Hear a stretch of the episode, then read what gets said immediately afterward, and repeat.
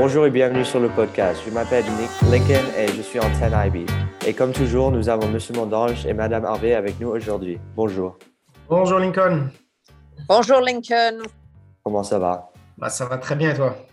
Euh, je vais bien. Et euh, euh, l'école a eu une, euh, une très grande euh, semaine sportive intéressante, n'est-ce pas? Bah oui, et tu es concerné. Je crois que demain, vous allez jouer la, finalement la finale de la C I F pour être les, les champions de, de Los Angeles contre Saint-Gabriel Academy. Oui, oui, on va voir. Mais euh, quand cet euh, podcast va être euh, euh, donné à tout le monde, euh, on, on va savoir déjà. Mais euh, maintenant, on ne sait pas. Il y aura le, la finale euh, demain. Il faut, faut ramener la coupe. C'est le plus important. Oui, oui. Um, et donc, aujourd'hui, euh, le podcast est un peu différent car nous avons un invité très spécial aujourd'hui. So today we have a very special guest. He's a physician trained in infectious diseases and is a parent of the school. So now we welcome Mister Edward Jones. Thank you for coming. Thank you very much for inviting me. This is truly an honor. We uh, thanks for coming on. Yeah, si on veut juste commencer, I would really like to thank Edouard for joining us uh, during for this podcast.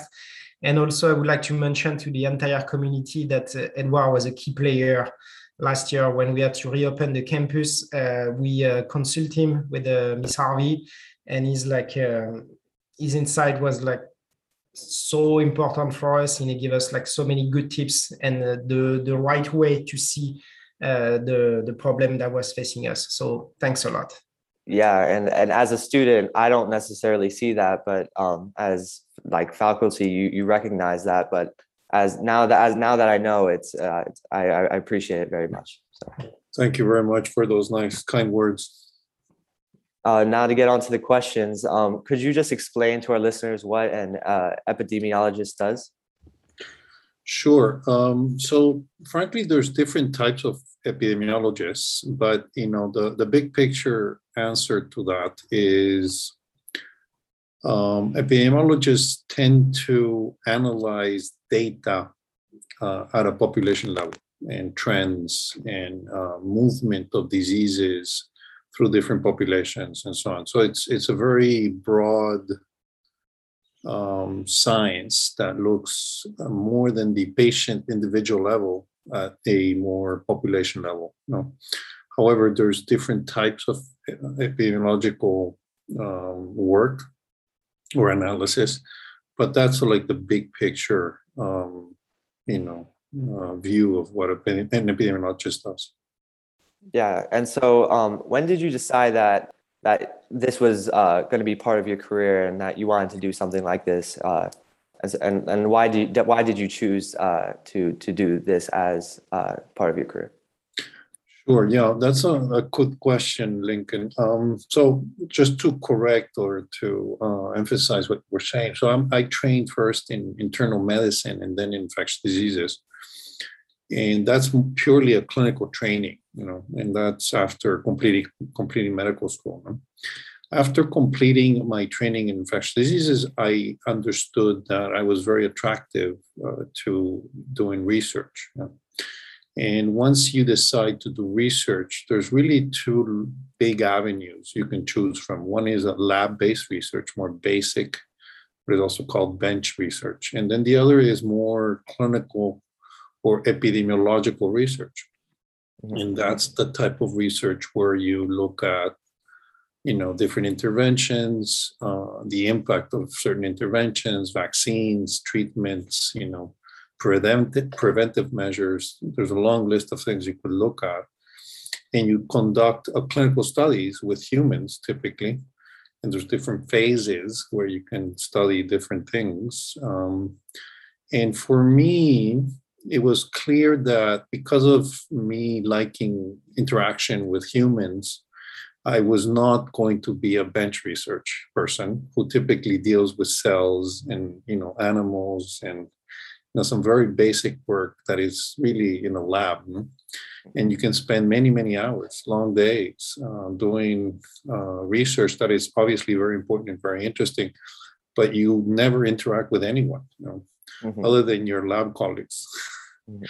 which after some time, um, you know, can be a bit boring. Mm-hmm. So in my case, uh, it was clear that if I wanted to pursue research, I would do it more on the alternate path of, you know, clinical research. And for that, my mon- my mentors back then recommended that I do a master's in science in epidemiology. You could also go ahead and do a PhD, which obviously would be a much longer uh, time commitment. And after almost sixteen years of uh, studying, I was uh, too tired to do that. Mm-hmm, mm-hmm.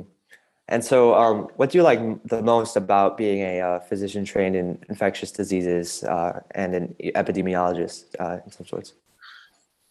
Yeah, another good question, Lincoln. Um, so there's several really interesting parts to what I chose to do. Um, one is, is infectious diseases, as we all now know. uh, And this is one of the reasons I chose infectious diseases. Actually, I chose to do this after finishing medical school. I, I worked for two years as a volunteer with um, Médecins Sans Frontières in, in France.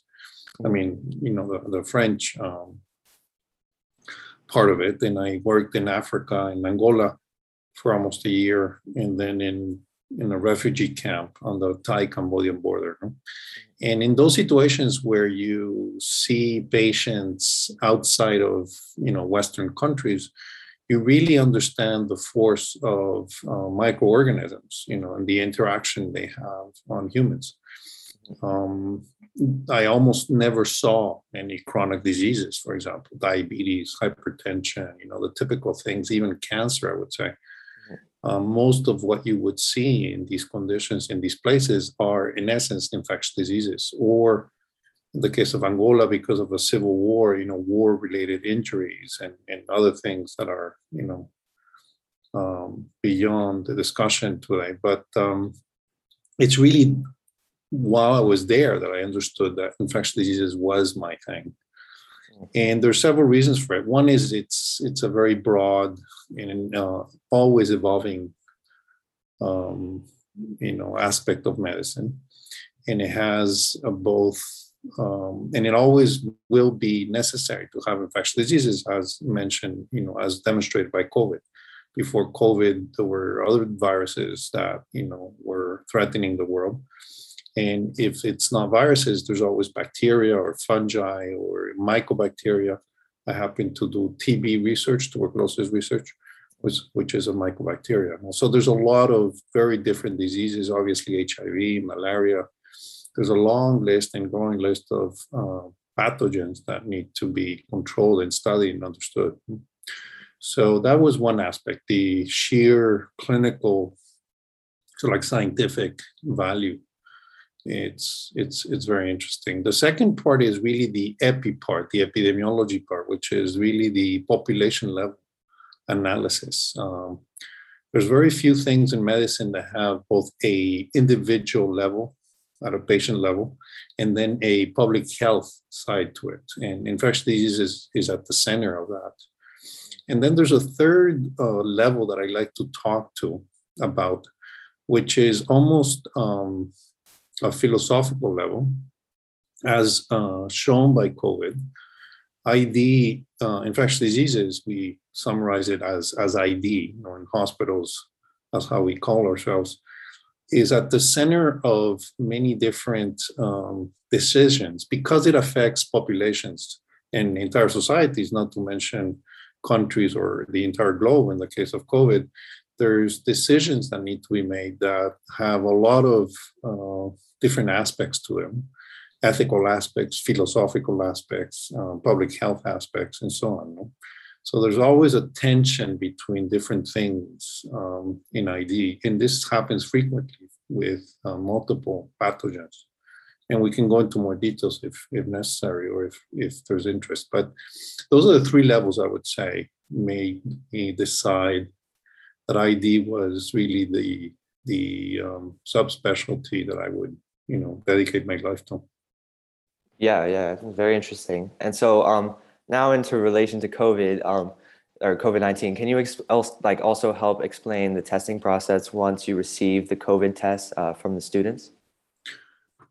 Sure. Um, so you mean the the actual testing uh, that is done, or I thought you had read I had read something about the the container when when you swab your your nair, you put it into a particular liquid. Uh, mm-hmm. Basically, it's a, a stabilizer. It's a transport medium, that's called. Depending, there's different tests. You know, the two big tests are a P C R-based test. Basically, the P C R is trying to detect, um, you know, um, genetic information of the virus.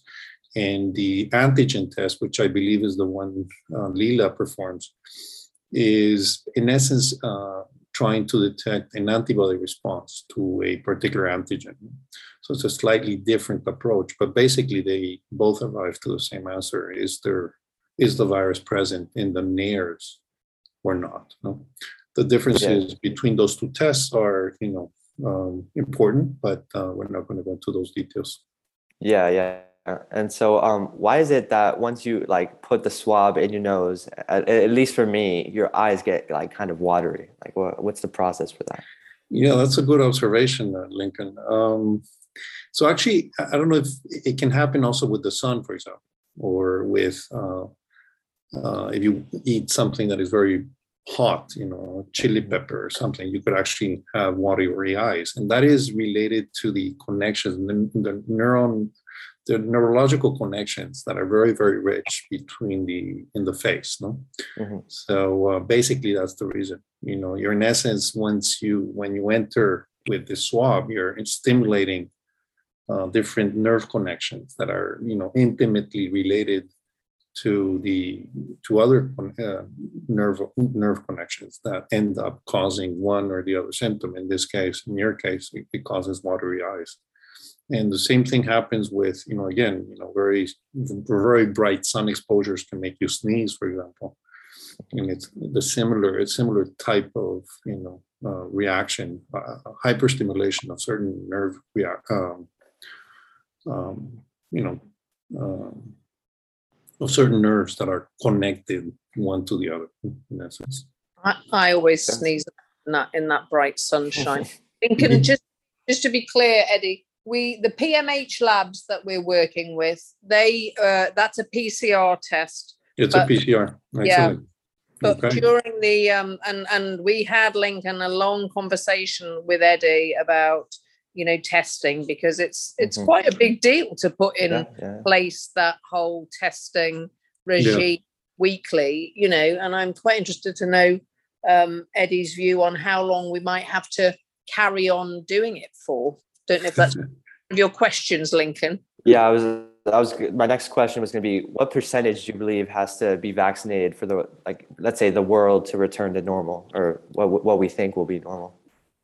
Yeah, another insightful question, uh, Lincoln. So that refers to uh, this concept called herd immunity. You know, mm. and the herd immunity is a threshold that differs for each pathogen. You know, transmissible diseases. Uh, there's three major ways, you know, micro, microorganisms are transmitted at a public health level, I'm saying. One is uh, through respiratory secretions, which happens to be the one that affects COVID. Uh, the other is through food, you know, oral fecal, it's called. The cycle is you eat and then you defecate. And then if you don't have good sanitation measures, you basically reinfect others. And the third is through sex, sexual exposure. So those are the three major ways of uh, infectious diseases transmitting in a massive, quick, relatively quickly way. In the case of COVID, um, it's through the air, through different uh, particles, sizes. It's all about the particle size. There's three levels. Uh, large droplets, small droplets, and aerosols, or fine, uh, very, very fine aerosols that are less than five microns in size. And those are very important because those are the ones that you can actually breathe in all the way down to the alveoli, which is the um, the late, you know, it's, it's it's really where the oxygen exchange in the lungs occur, and that's a very important particle size because it's very difficult to control, you know, mm-hmm. uh, complicated. So depending on the way of uh, the the mechanism it's transmitted and also, also the properties of the pathogen itself, you come up with this threshold called herd immunity. For the case of COVID, the estimate is around seventy to eighty percent. People usually use seventy-five percent. Mm-hmm. And so that's the number, the proportion of people who need to be vaccinated. Um, and the impact of having seventy-five percent of people vaccinated, in essence, what it does, it closes its um, active transmission of virus ceases. You know, it's an it's an issue of probability, and and that's what we're all hoping for, to get seventy-five percent of the population. We're talking the entire population, obviously, mm-hmm. but it's sometimes complicated because right now we have, for example, a good number. Uh, a good proportion of adults that are vaccinated, but many, many children, particularly yeah. young children, are not yet uh, for you know reasons we all know. So seventy-five percent of the entire population being vaccinated is a very large number. You know? Mm-hmm. And that's what we need for uh, many of these diseases that are transmissible. The famous example is measles. Measles is even more transmissible than, than, than um, SARS-CoV two. And uh, even if you drop around lower than ninety percent, in the case of measles, it's so, so transmissible that you need around ninety, ninety percent, eighty-five, ninety percent coverage. Uh, if not, you uh, have the virus again transmit. And that's what happened. Uh, it started happening a few years ago in the U S, even in the U S and in Europe and in other countries where in theory, you could reach easily re- reach ninety-five percent or you know herd immunity with measles, but because of all the difficulty around vaccination and so on, uh, even some diseases that should not exist in many of our countries, uh, they still exist.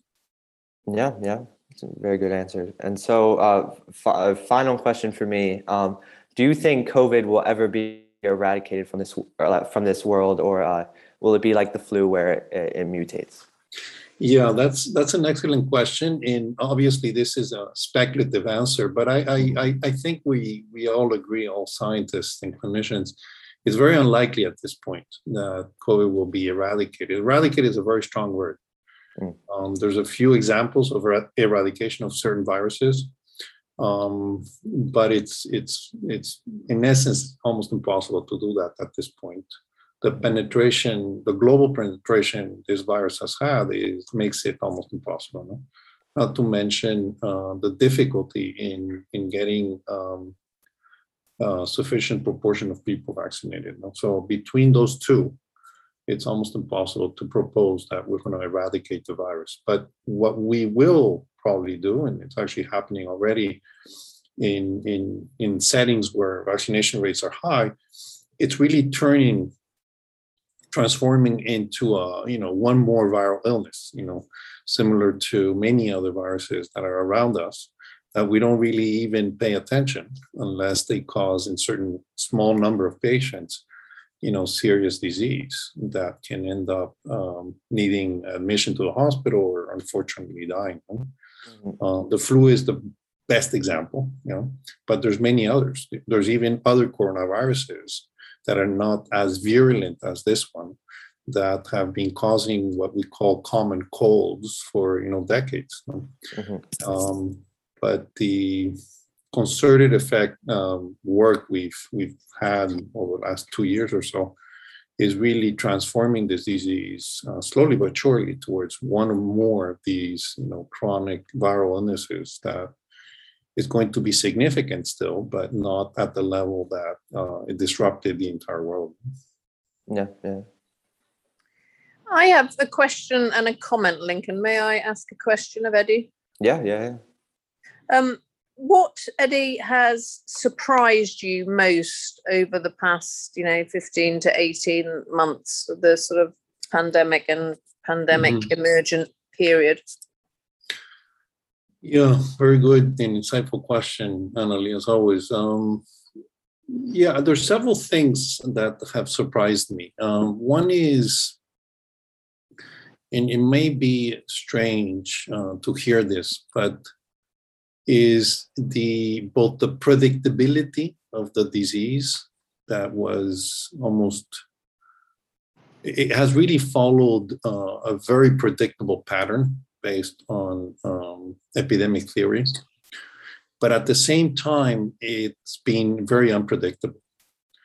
Um, and I think the combination of those two that are opposing uh, forces uh, makes it particularly interesting. Um, the virus itself it has not really been that different than other viruses that are obviously very transmissible, that can cause disease um, in, in millions, if not tens of millions of people at the same time, and unfortunately cause death. No?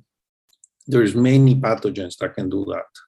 So that's part of it. That part of it is not that um, unpredictable. Um, but at the same time, our reaction as a globe, uh, our way to, our ability to organize against this virus, um, uh, and then obviously uh, our acceptance of the measures that we know are both safe and incredibly effective to uh, counter this agent um, is, in my mind, the most uh, unpredictable. I mean, it's interesting because the W H O wrote, and I mentioned this in, in the, well, the grand master classes, I think last year we, we discussed this. The W H O had prepared a report back in two thousand eighteen, I believe it was, uh, yeah, two years before this happened.